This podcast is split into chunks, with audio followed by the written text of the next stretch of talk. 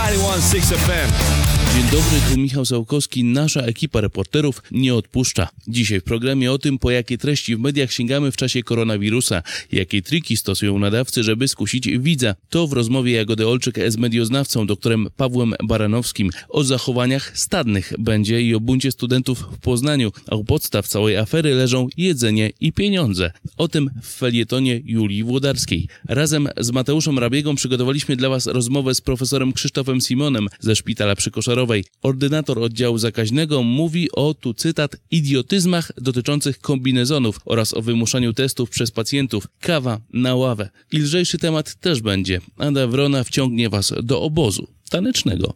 No to ruszamy. Cześć, tu Ada Wrona, a wy słuchacie Akademickiego Radia Luz. Dzisiaj w ramach naszego cyklu przybliżymy wam nieco świat tańca. Dziś główną rolę zagrają nam obozy taneczne. Są to takie wyjazdy w wakacje lub na ferie, najczęściej na tydzień, 10 dni lub maksymalnie dwa tygodnie. E, I właśnie ten oto wyjazd może wywrócić, przynajmniej na chwilę, wasze życie do góry nogami. Ja na przykład na swój pierwszy dance pojechałam do Darłowa.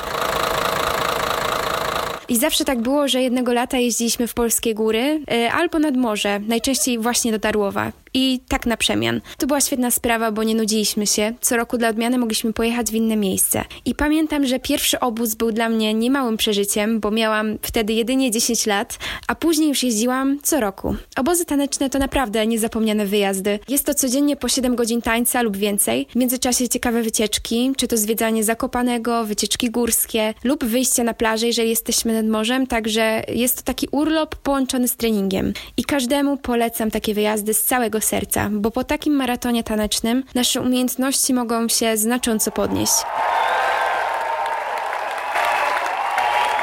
Od razu widać progres od pierwszego dnia obozu do ostatniego. Możecie się nagrać tańczących jakąś choreografię pierwszego dnia obozu i ostatniego i później porównywać y, oba nagrania i zobaczyć y, progres, jaki zrobiliście. U mnie na przykład to było tak, że na moich pierwszych zajęciach z modernu czułam się strasznie sztywna, a po 10 dniach codziennego rozciągania się, no po prostu od razu było czuć, że, że łatwiej się tańczy. Także można wypróbować wiele stylów, zwłaszcza takich, których wcześniej nie tańczyliście i często odmiennych od tych, y, które obecnie tańczycie, jak na przykład balet, czy na przykład capoeira. Capoeira to taki brazylijski y, taniec połączony ze sztuką walki, czy na przykład, nie wiem, disco dance, a później kto wie, możecie znaleźć zajawkę na nowy styl i tym samym sprawi to, że będziecie wszechstronniejszymi tancerzami.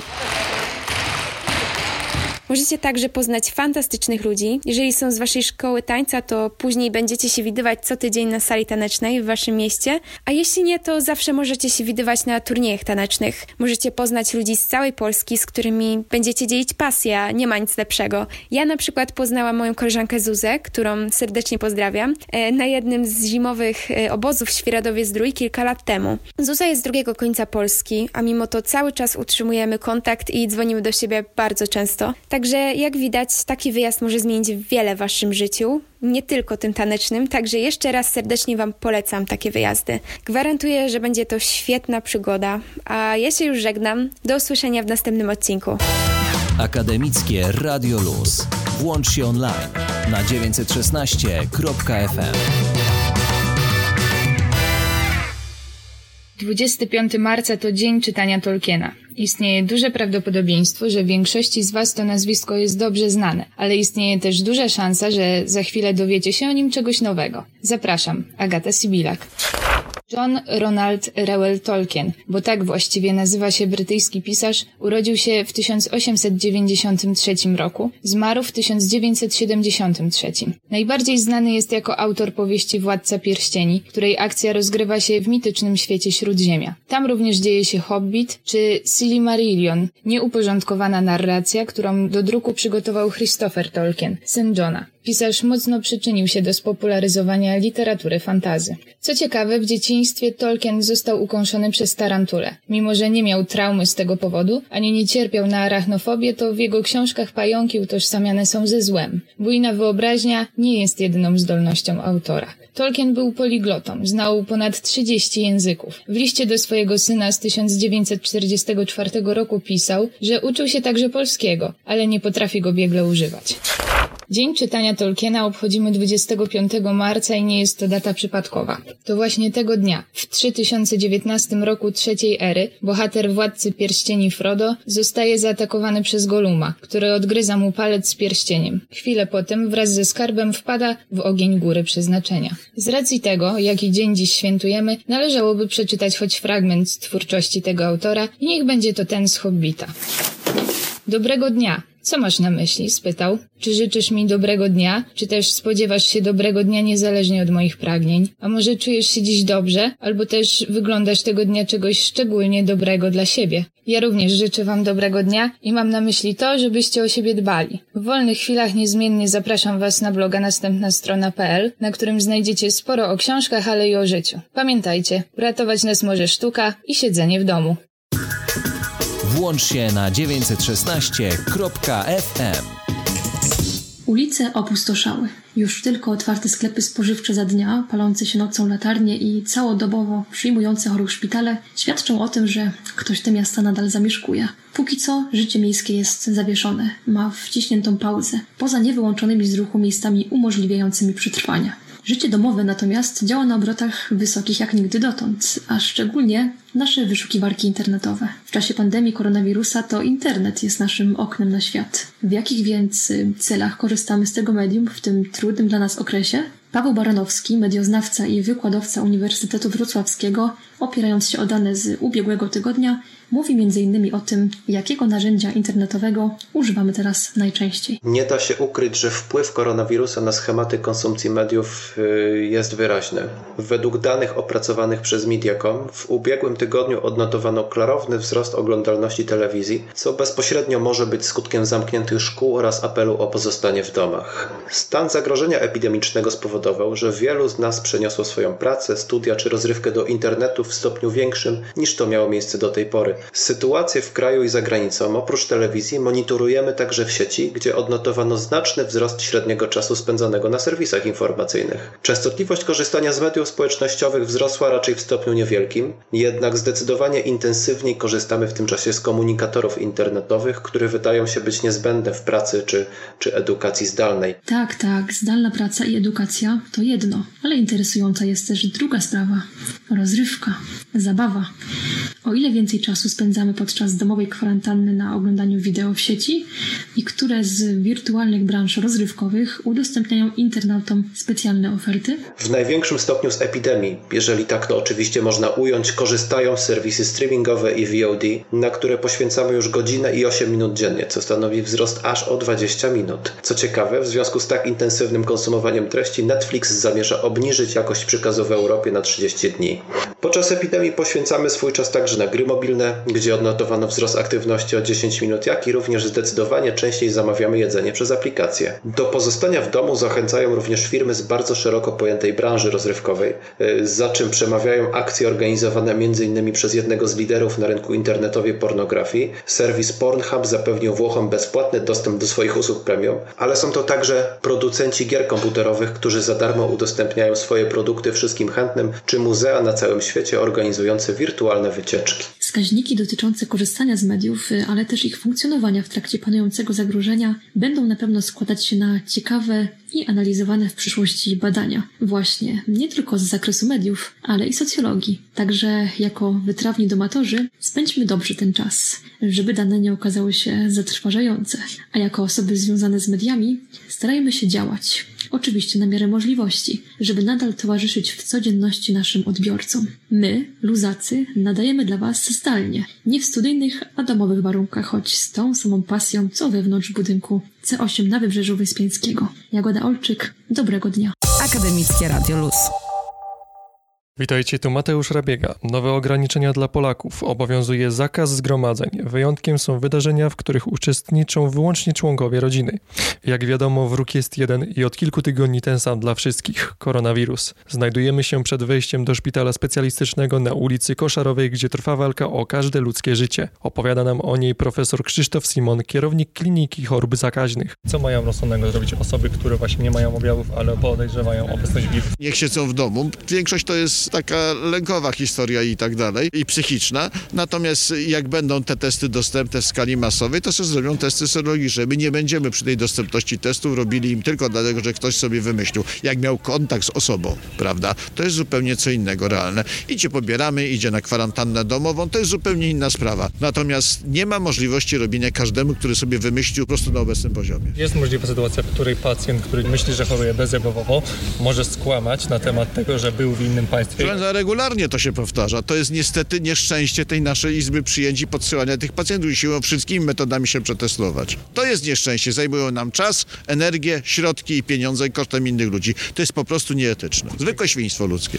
Rozmawiamy dalej z profesorem Krzysztofem Simonem ze Szpitala przy Koszarowej, wojewódzkim konsultantem do spraw chorób zakaźnych. Padło też kluczowe pytanie o to, jak wygląda zabezpieczenie szpitala w sprzęt, gogle, maseczki czy kombinezony. No proszę Państwa, no jest z tym duży problem. Mamy na bieżąco, jest to łatane na bieżąco. Ogromnym wysiłkiem wojewody, ogromnym wysiłkiem marszałka, a wszystkim dyrekcji, która szaleje i bardzo dużo osób prywatnych. Niemniej nie sądzę, że to są służby przeznaczone. To powinno gwarantować państwo. Tym bardziej zużycie tych środków jest ogromne. Wiecie Państwo, pytają pytania do nas, dlaczego zużywamy tyle fartuchów? To jest w ogóle idiotyzm niekompetentnych osób. Idiotyzm i to z całym wykrzyknikiem. Jeśli Państwo weźmiecie do ciężkiego pacjenta wchodzi dwa, trzykrotnie pielęgniarka, przecież nie będzie chodziła w tym kostiumie, bo to jest w ogóle nieporozumienie. Jeśli wejdzie dwa, trzy razy lekarz, to macie sześć kostiumów jednego pacjenta na dobę. 7 dób, 42 kostiumy.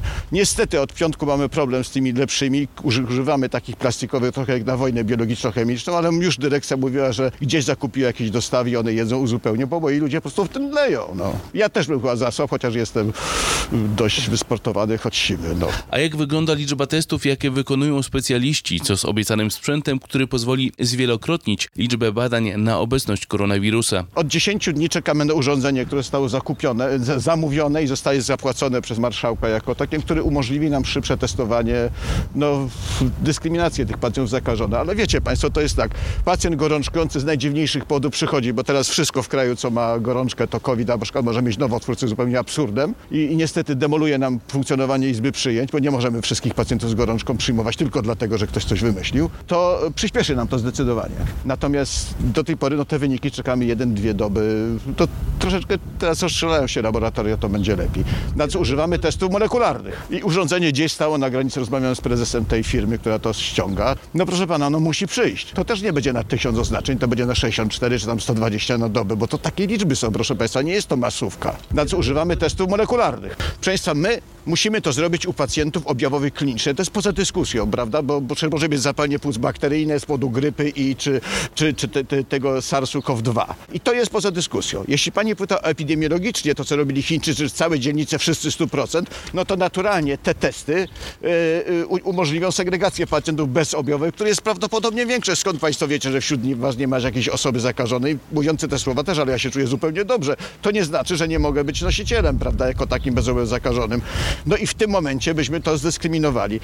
To jest tak potwornie drogie, że żaden system, a szczególnie tak słaby, no i tak słabo funkcjonujący, prawda, od lat przecież, to jest brak oddziałów internistycznych, brak oddziałów zakaźnych i tak dalej, po prostu nie wytrzyma finansowo. To jest niemożliwe. Proszę Państwa, mamy o wiele lepszy wynik na podstawie badań molekularnych niż rzeczywista liczba zakażonych, którzy, jak mówię Państwu, w większości są bez osób klinicznych, lekkie przeziębienie, ale z drugiej strony każda osoba z przeziębieniem nie może się testować, to nie ma w ogóle sensu. Ma to sens epidemiologiczny. Kaszlesz, kichasz, izoluj się nieleżnie od wyników domu, od całego towarzystwa, prawda? No i wtedy jest szansa. Wszystkie te przypadki, jakie mamy, w tej chwili mamy sporo tych pacjentów, nawet dużo, prawda, oddziały są zamykane, to proszę Państwa, są to osoby już nie przyjazd z zagranicy, to są osoby z kontaktu. Ktoś był zakażony tutaj, no rodzinki się zbierały, Boże, jaki to jesteś chory i to są tego konsekwencje. Kończy wprost profesor Krzysztof Simon, ordynator oddziału zakaźnego Szpitala przy Koszarowej. Wytrwajcie, mimo ograniczeń nie panikujcie, trzymajcie się reguł, bo największa fala zachorowań jeszcze przed nami. Zdrowy rozsądek bardzo się przyda. Słuchacie Akademickiego Radia Luz na 91 i 6 FM.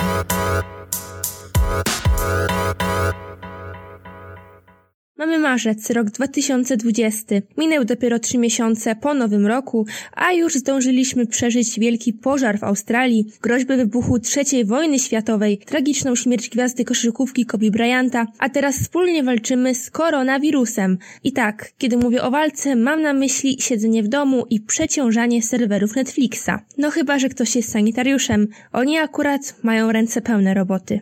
Od około dwóch tygodni, chcąc nie chcąc, jesteśmy więźniami we własnym domu. To, co nas to totalnie różnorodne podejście do kwarantanny. Twój młodszy brat imprezuje w gronie znajomych, bo przecież trzeba uczcić pierwsze dni wakacji, które w tym roku rozpoczęły się nieco szybciej. Rodzice panikują, bo z każdej strony atakowani są najnowszymi newsami i fake newsami o wirusie.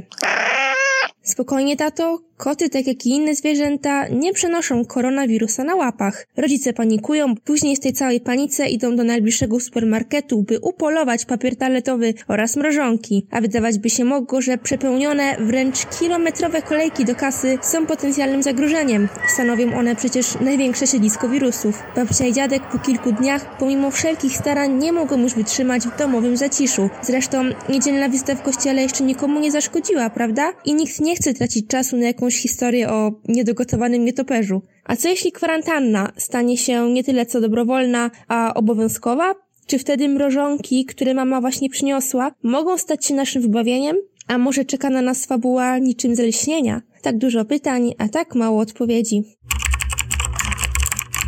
Być może w tym momencie równie ważne pytania rodzą się w głowach studentów uwięzionych we własnym akademiku. Mówię o około 200 studentach z Poznania przebywających od czwartku na przymusowej, dwutygodniowej kwarantannie w akademiku Polones, dawnym hotelu. A to wszystko przez jednego studenta, u którego wykryto zakażenie koronawirusem. Nie minęło sporo czasu, aby pojawiły się utrudnienia i komplikacje, jak zwykle nieprzewidziane w żadnej ustawie czy rozporządzeniu, ponieważ studentom zakazano opuszczać budynek i przyjmować odwiedzających mieszkańcy akademika, uwaga, ta informacja może Was zaskoczyć. Skarżą się na brak dostępu do jedzenia. No tak, przecież nikt nie przewidział, że chińskie zupki, ironio, i chleb z pasztetem lub paprykarzem szczecińskim nie wykarmią studentów do końca miesiąca. Tym bardziej, że przedstawiciele akademika odradzają korzystanie ze wspólnej kuchni. I gdy wydaje się, że sytuacja jest tragiczna, pojawia się nasz bohater, czyli zarządca akademika Polones, który oferuje studentom, powtarzam, studentom, catering za 43 zł dziennie. Składa się on na śniadanie, obiad i kolację.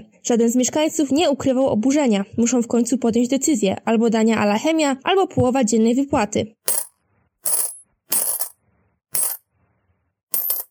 Hiszpańscy studenci z Erasmusa, którzy również utknęli w Polonezie, postanowili walczyć z tą bezduszną ofertą. Napisali więc do hiszpańskiej ambasady opisując całą sytuację oraz do zarządcy budynku z prośbą o inne oferty żywnościowe. Koniec końców hiszpańska ambasada skrytykowała zachowanie zarządców. Ci natomiast nie odpisali na wiadomość od studentów. Jak się okazuje, nie tylko koronawirus jest zagrożeniem, ale i brak komunikacji. Nie dajcie się zwieść, ta sytuacja wcale nie uzasadnia robienia zapasów domowych. Doszło do niej, ponieważ nikt nie sprecyzował w żadnym akcie prawnym, jak przeciwdziałać wirusowi w taki sposób, aby nikt na tym nie ucierpiał. I nie, nie chodzi mi tutaj o częste mycie rąk, unikanie tłumów itd. Tak Choć to też jest ważne, ale wiecie co może powstrzymać ten wirusowy szał? Wspieranie się. Tak więc wspierajcie się wszyscy. Zagońcie młodsze rodzeństwo do nauki, przekonajcie rodziców, że nie potrzebują 10 opakowań makaronu, które właśnie zabierają z nosa innym klientom Biedronki. Zadzwońcie do babci i dziadka, wytłumaczcie im, dlaczego muszą teraz szczególnie o siebie dbać. A co najważniejsze, dbajcie również o siebie. I nie panikujcie.